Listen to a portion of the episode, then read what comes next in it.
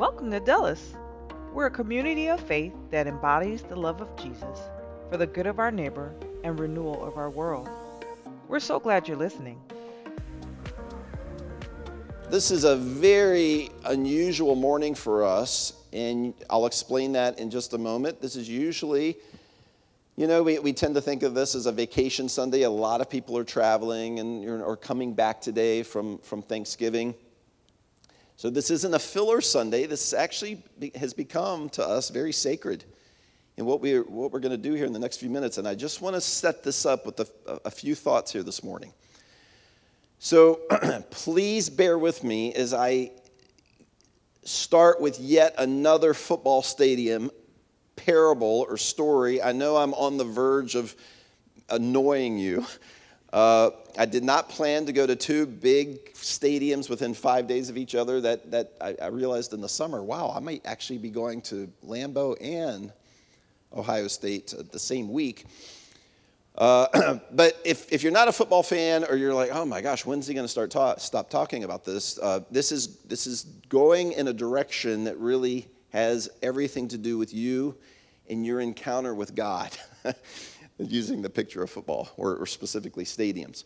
All right, so as you know, I went to Ohio State 2 weeks ago to see my cousin play. He coaches for Indiana. He's the defensive coordinator at Indiana. And then 5 days later, I flew up to visit a pastor friend in the North Point Partnership. He pastors in Wisconsin, about 2 hours away from Lambeau. And in both cases, growing up as a kid, convinced I'm going to play football, part of the dream as a kid and a teenager is walking out of the tunnel. This is the thing, for football players, like walking out of the tunnel, not the high school steps down and across the high school parking lot, but through one of the big college stadium tunnels into this electric atmosphere. And when the football dream dies, you switch quickly from walking through the ground level tunnel as a player into one of the upper tunnels as a fan into these stadiums. And so it's powerful, and it's emotional, and I'm not going to say I almost cried when I walked into it. I didn't cry, but I felt overwhelmed, like, wow, the fifth largest stadium in the world on the globe is the Ohio State Stadium. Over 1/10 of a million people. That's an interesting way to say it, I guess. 104,000 people filling the stadium. And I walked through that tunnel out into it's just like, you're not around this many people often. And then 5 days later at Lambeau, my friend Jason, I didn't know till the next day, he took this picture as I walked out, and, at one point he said my mouth was hanging open, and I was just like, he was like, is Brad crying? I can't. But he took this picture of me and showed me the next day. It's snowing, and it's like, wow, I'm actually here at Lambeau Field. Okay, stay with me. I know I've been, for the last couple of weeks, using this as an example, but here's the point. I almost didn't go. I almost didn't go to either stadium. And for a lot of reasons, most of the reasons are really good reasons. Chad, my cousin, has been a college football coach for more than 10 years. His dad was a college coach. We went to JMU every weekend for 5 years when he was a coach at JMU, way, way, way back. And Chad has followed in his dad's footsteps, and he's coached all over and further locations. It's been harder to get to. And I've been thinking and planning and talking about for over 10 years getting to one of his games. And it's so sad that it's taken me that long. Jason and I met through North Point 4 years ago. Oh my gosh, you live near Lambeau. Bucket list. We've had this conversation. We keep talking about it year after year whenever we see each other at retreats. And then this summer, I planned both at a family reunion. Chad and Mindy, my cousins, were talking about Ohio State. That might work. And I put the date on the calendar. And yet, I still almost didn't go, even though these dates were on the calendar. Work. It's been a super busy fall for me. That week, the week of these games, a lot was going on, and I have meetings. We had a young man visit our church a few weeks ago. He's been traveling since, but he told me he's excited to come back on a Sunday morning, and the only time he could meet for coffee or lunch was the day I was supposed to be driving to Ohio State, and I packed my bag the night before, and I told Amy, I'm not sure I'm going to go. I'm going to get in the car and go have lunch. I've just got to see what kind of emails are coming in, what kind of things are happening around the church. The Lings had just had Theo, like that week. It's a long drive, 7 hours to Ohio State and back. And then 5 days later, flying to O'Hare and then driving an hour and a half north to my friend's house in Wisconsin. And then the next day, 2.5 hours further north to Lambeau and then back and then back. In the cold, the forecast was super cold at both stadiums. I mean, there's just a lot of reasons not to go. And in Psalm 100, we have cracked open for us this reality of how God's presence is experienced, how God is known, how the activity of God begins to unfold in our lives. And it's a simple statement. In Psalm 100, verse 4, enter his gates, God's gates, where God dwells, where God is active. Enter his gates with thanksgiving. Enter his courts with praise. Now, in the Old Testament, when this was written, God's presence was in the temple. His actual, literal presence on earth was in the temple. God created a space that mimicked, it was like a temporary replica of the Garden of Eden. In fact, when you entered the temple, you saw imagery and symbols and trees, and that reminded you, it's like I'm re-entering the Garden of Eden as I move back to the space where God's presence overlaps with human presence. That's ultimately what the temple was. The temple was a foreshadow of what Jesus would ultimately bring, what the church is supposed to represent on earth, God's presence dwelling again with humans. We think of the temple as all these relics and religiosity and all these sacred things that are hard to understand. The temple was God saying, I so desperately want to be with my people. Even in brokenness, I'm going to create a space where I will dwell with people, again, like in the garden. And then, of course, Jesus would just elevate this to another level as he comes and makes his dwelling among us, which we're about to celebrate in the weeks ahead. In the center of the temple was the Holy of Holies, or the holy place, and this was the literal place of God's presence. And there was this approaching from the towns and the cities in the region, approaching the city that contained the temple, and then actually entering the temple. And you approached, you drew near to God's presence, his actual presence, by entering the temple tunnel or gate. There were various gates. And you would come into his courts, the outer courts, and then the inner courts before God's presence in the center. And we're instructed to approach the presence of God, the closeness of God, the activity of God, the power of God on earth with thanksgiving. If there's a formula to this, it's bring your needs to God. Tell God your emotion. Be honest with God about how frustrated the situation is, or you wonder, where are you, God? Why do I sometimes see you and other times I don't? Be honest. Approach God with honesty, but may your first steps be in thanksgiving as you enter the tunnel, as you enter the gates of God's presence. We do not take the time. We seldom take the time to walk into the stadiums, through tunnels, out into the arena that awes us. Why is this? Talking about the ultimate arena, the presence of God.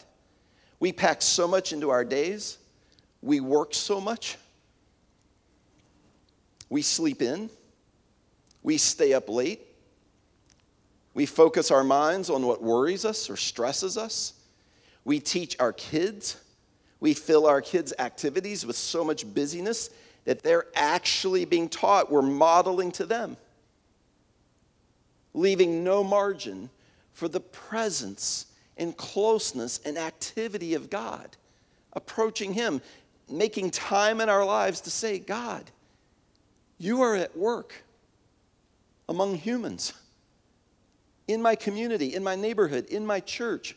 I see you. I recognize in this broken world with so much hurt, you have invaded this world with your presence, and you are desiring that we encounter you. We as parents, we don't intend to do this. It's not intentional. It's not a conscious decision, but we smother the life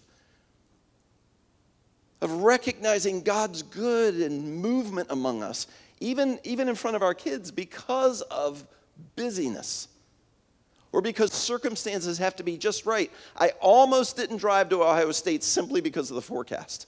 There's a chance of snow. I don't know. Do I want to do this? I'm so glad I did. It snowed the entire game. Both games, it snowed the entire game. In November, super weird for me in Virginia to be for 3 hours outside. It was just like, it was like whimsical. Is that that was the word you used the other day, babe? Like magic. And I almost didn't go because my hands might get cold, or the drive is so long, or I might get more emails that just... At some point, we have to adjust. We have to make the decision and be intentional. We have to use our calendars in our favor to say, I am going to make time for God and his activity, and I'm going to quiet myself long enough to see what he's actually doing, how he's been leading me, how he's been moving me towards this friendship, these relationships, these stories about God's work in our lives, in my life. Let's read the entirety of Psalm 100. It's just 5 verses. I'm going to back up here and start with verse 1. Shout for joy to the Lord, all the earth. Are you a shouter? What do you shout about?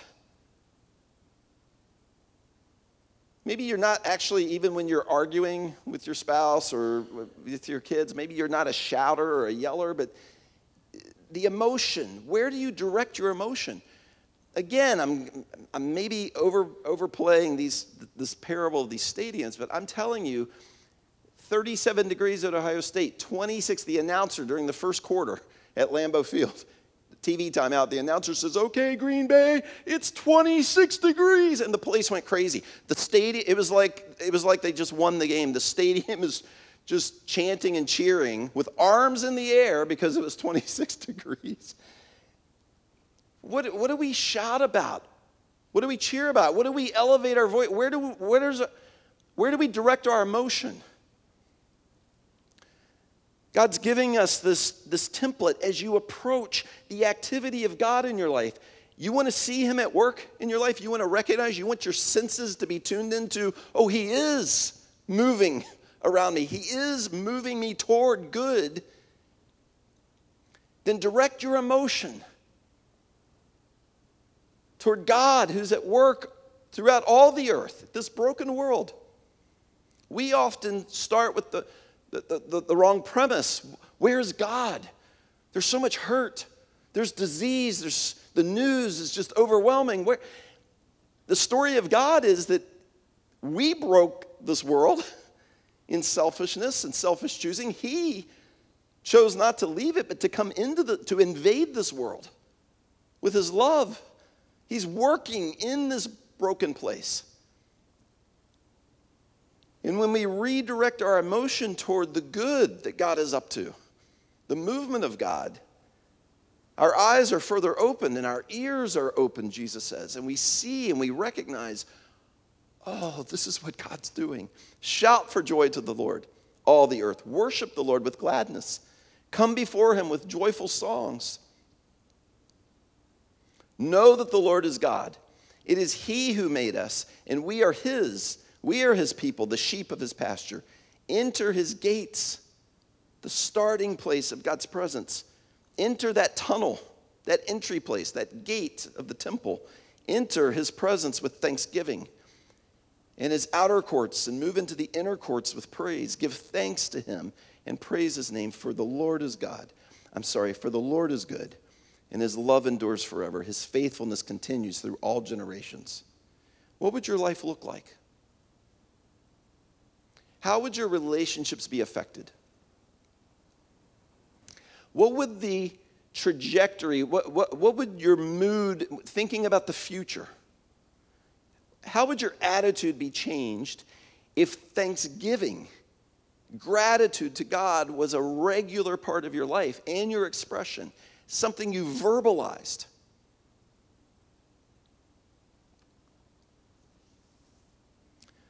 Speaking and relating, this is something I journaled. I looked this up at the beach in 2019. I just wrote this out on the sand one day. Speaking and relating from a place of disappointment, frustration, complaint is safe, and it only requires your control. This is why social media is such a mess. It's super cowardly to complain about other people or call other people out from the safety behind a screen. And you're in control. When you look at a world and want to complain about who's in charge or decisions that have been made or what the neighbor's doing. Speaking and relating from a place of gratitude, the trajectory of your life, your verbiage becomes inspiring to others. It's actually risky in today's world, and it requires God's control. It's surrendering control of the unknown future, of what tomorrow may look like, what my life will look like if God is actually in control. That requires courage. I wrote this at another beach trip, actually, funny enough. I'm going to just read to you from something I wrote. I think this was 2 summers ago. Something that I think God just kind of showed me and I've been wrestling with, and I'm going to just transparently tell you this, that I tend to be negative and kind of vent to my childhood family, my parents and my brother. I don't even really do this a lot with my daughters or Amy. I'm generally a very positive person. I'm forward-thinking. People have often said that, like, you, not only do you think vision, but you're really optimistic about the future. And I started this, I'm so optimistic and vision-focused, yet with my family, oddly, not my wife or children, but my parents and my brother, I use them to vent my disappointments, leadership frustrations, and whatever I'm discouraged about. In fact, it had become such a habit that when I wasn't even aware that I was discouraged about something for some deeply internal reason, when with my parents or my brother, I'd find a way to use the opportunity and my trust with them to vent and unpack whatever I'd been subconsciously struggling with that week or that month. And God has been directing me, I wrote on the beach that day, to stop that practice and instead to practice gratitude with even the people who are most naturally the safest to process my life with. Sometimes we just have to be intentional to say, this is a redirection of what God intends for my life. Not just for the sake of being positive, but for allowing the true activity of God to come closer to me. It's not that God is distant. Often you and I keep him at a distance because we want to retain control, and the safety of control often looks like complaining about others, what others aren't doing, where God's not showing up. When God is actually at work in your life and around you already. It's as if the biblical writers are telling us the access point to more of God's work in your life is gratitude. Approaching him, entering his tunnels into the arena of God's space with thanksgiving. Into his courts, the outer courts, with praise. So, for the remainder of our time here this morning, I'm going to ask Aim and Fiamma if you guys will just help me here with this. If this is new for you, I'm going to just tell you right now, this is going to paralyze you for a few seconds, and you're going to look around the room, and you're going to think, dear God, not me. What is Brad doing? And heart race, you know, your heart's going to race for a little bit here. We're going to open the microphone here this morning. And we're going to practice what we're preaching. Now, we would never call on you. If you're newer here with us, please don't feel, look, I've already offended Fabian. Oh, no, he's coming this way. Okay. I thought, wow, I'm losing people already. What we're going to do is Amy and Fiamma are going to have a wireless mic, and they'll just make their way to whoever I call on, if you'll just raise your hand. We're gonna open the microphone. Is this risky? Yeah, it's risky. I have pastor friends who tell me, I can't believe you do this. I cannot believe you do this on a Sunday morning. Here's a few guidelines for how we're gonna do this. We're gonna practice giving thanks, and we're gonna, don't think 2 or 3 minutes. Think more like 30 seconds, 30 to 40 seconds. This is not a time to tell us what you think politically or how people should be voting. And it's not a time to express a prayer request. That's very appropriate when we gather, but in this moment, we're intentionally focusing on gratitude, expressing thanksgiving. If a child wants to come to the mic, and we've got Dulles Kids this morning, so that may not be a thing today, but we say yes to that, we encourage it, but we just ask mom and dad to be at the mic with them and help our kiddos think 30 seconds instead of 8 or 9 minutes. Okay, so why don't you guys go ahead and stand and just kind of maybe take each of the aisles. And I'm going to just predict it's going to be awkward silence for like 30 seconds. And somebody hopefully will go first. And then that will just kind of that'll calm the room a little bit. Don't try to be anything other than who you are. What is something that you believe you see God has been doing in your life, or maybe in someone's life around you, or he's been working in your church, or through a friendship here in your church family in some way, something God has been doing. And you're going to just say, you know what, for a few seconds, God, thank you. Jamie. I'll go first. Throughout my pregnancy, I feel like God's been teaching me how to surrender to him more and more, and how to go slower and thank him and I guess cast my worries onto him. So I want to thank him and praise him for that. It's great, Jamie. Really, really good. Yeah. Lisa. Got that pounding heart you talked about. So I just want to say a year and a half ago, I didn't even know you guys were here. Like, I didn't even know that Dulles Church was here. And I just want to thank God for all the ways that he led our family to your church. And I can't talk without crying, especially when Amy's like in my proximity. She makes me cry. But Amy, watch it. But I am so grateful for the whole church, for all the support and the friendship. And all the ways that you've helped our family. So I'm grateful to God for bringing us to you. So sweet, Lisa. Amy makes me cry sometimes. Just kidding, babe. Not really, but.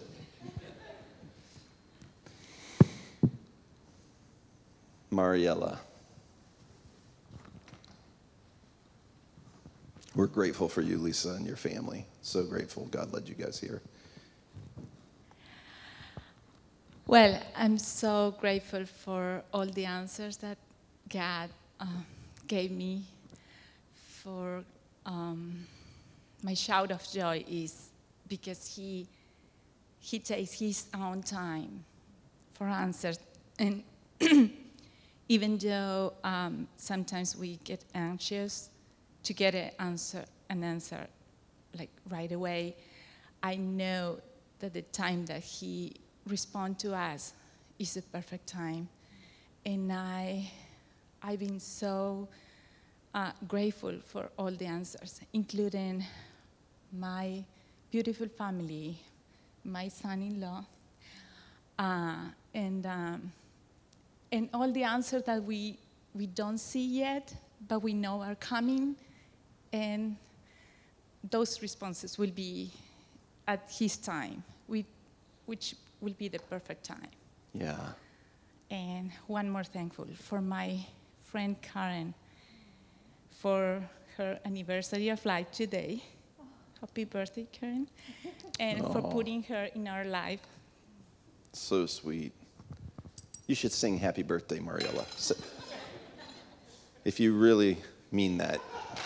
you would sing right now. No, that's super sweet, Mariella.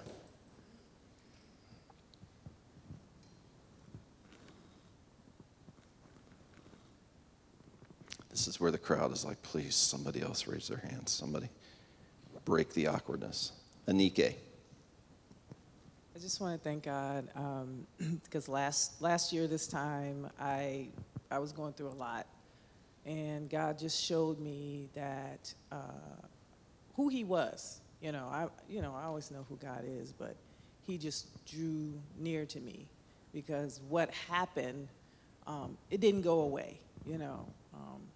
I'm not rich. I don't have a, perfect life, but God let me know that every hair on my head is numbered and every pain that I have, he knows about. And he drew near to me to let me know that in this life, I don't have to go through this life alone. So I want to thank God. And another thing I want to do is I just keep hearing a song. I'm sorry, I'm not going to sing that long. Because in the churches that I grew up in, anytime they give you the opportunity to say something, you almost have to sing a little song. So I just want to say, thank you, Lord. Thank you, Lord.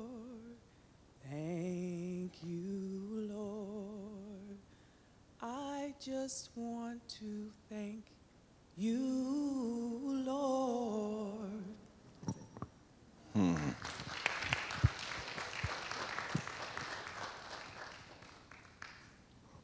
Anike, so good. You've become such a dear friend, Anike. And the way Anike prays for you, I mean it when I say that.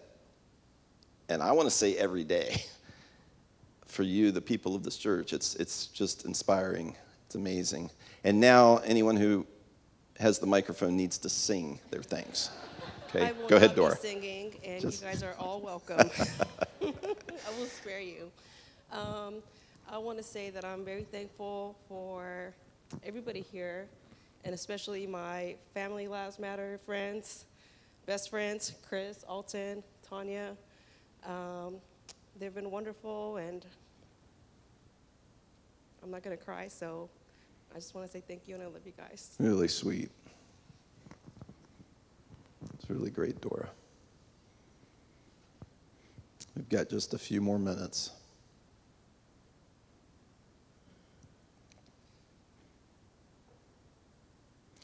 It's powerful when we make this, this is a room with people.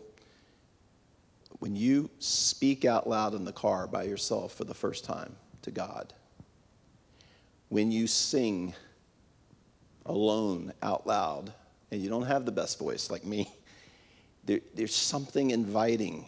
I don't know that I still fully understand the spiritual gateway it becomes, but we open up the door. We say yes to God's invitation when we say, God, thank you. God, I'm going to sing. I'm going to shout. I'm going to express emotion for what you're doing in my life. Did I see someone? Oh, Tony. I know I am so thankful and grateful to God for this church, for this community that we've built and are building. I'm thankful that my kids have been able to grow up within that for a very long time now. And I'm also very thankful for our men's fire pit group, which is really, it's been God's way of really pushing me to explore my faith and that impact on just life of itself. Wow. Yeah, me too, Tony. I can say the same thing. Thank you, man. Your family is just such an important part of what we are here. By the way, men, fire pit every Monday night. We just talk about life and our faith. And one of our new friends, Turl, from Azerbaijan, has been with us a number of months. He cooked for us over the fire, the open fire, a couple weeks ago, and it was amazing. And you're welcome anytime on a Monday evening. Okay, just a couple more minutes here. Trey. I wanted to say I'm thankful for the children's church. So it's nice that my kids are excited to come. Last night they even asked, Daddy, we're going to church, and they said, yay. So just nice to have a place that my kids like to come. It's exciting. So great, Trey. You and Steph, thank you for saying that. And, you know, in our all-call time this morning, 30 minutes before church, we have about 25 people that circle up. And I'll just keep this quick. I really spotlighted our Dulles Kids team. Churches all over the country. I mean, I hear it all the time. They're struggling in their kids' programs. Families not back from COVID, or volunteers not, showing up. And, man, I'm telling you, our team is just on it. Kim has done a great job here, and really glad you took the time to express that, Trey. Papa Ling. Good morning. Most of you don't know me and my family, but we are Andrew's original Papa Ling. But I just want to express our thankfulness for this church. It's been answered prayer for the last few years, and we always knew Andrew had a mission and heart for God, and we really saw this church as our answered prayer and his and Jesse's answered prayer. So, second, we would like to thank God for just this what He has given us through Theo, the grandson, and your family in supporting Andrew and Jesse. We are very grateful for that, and we just praise God for this community here that Andrew has and Jesse has. That's great. Really great. Yeah, I should be saying Grandpa Ling.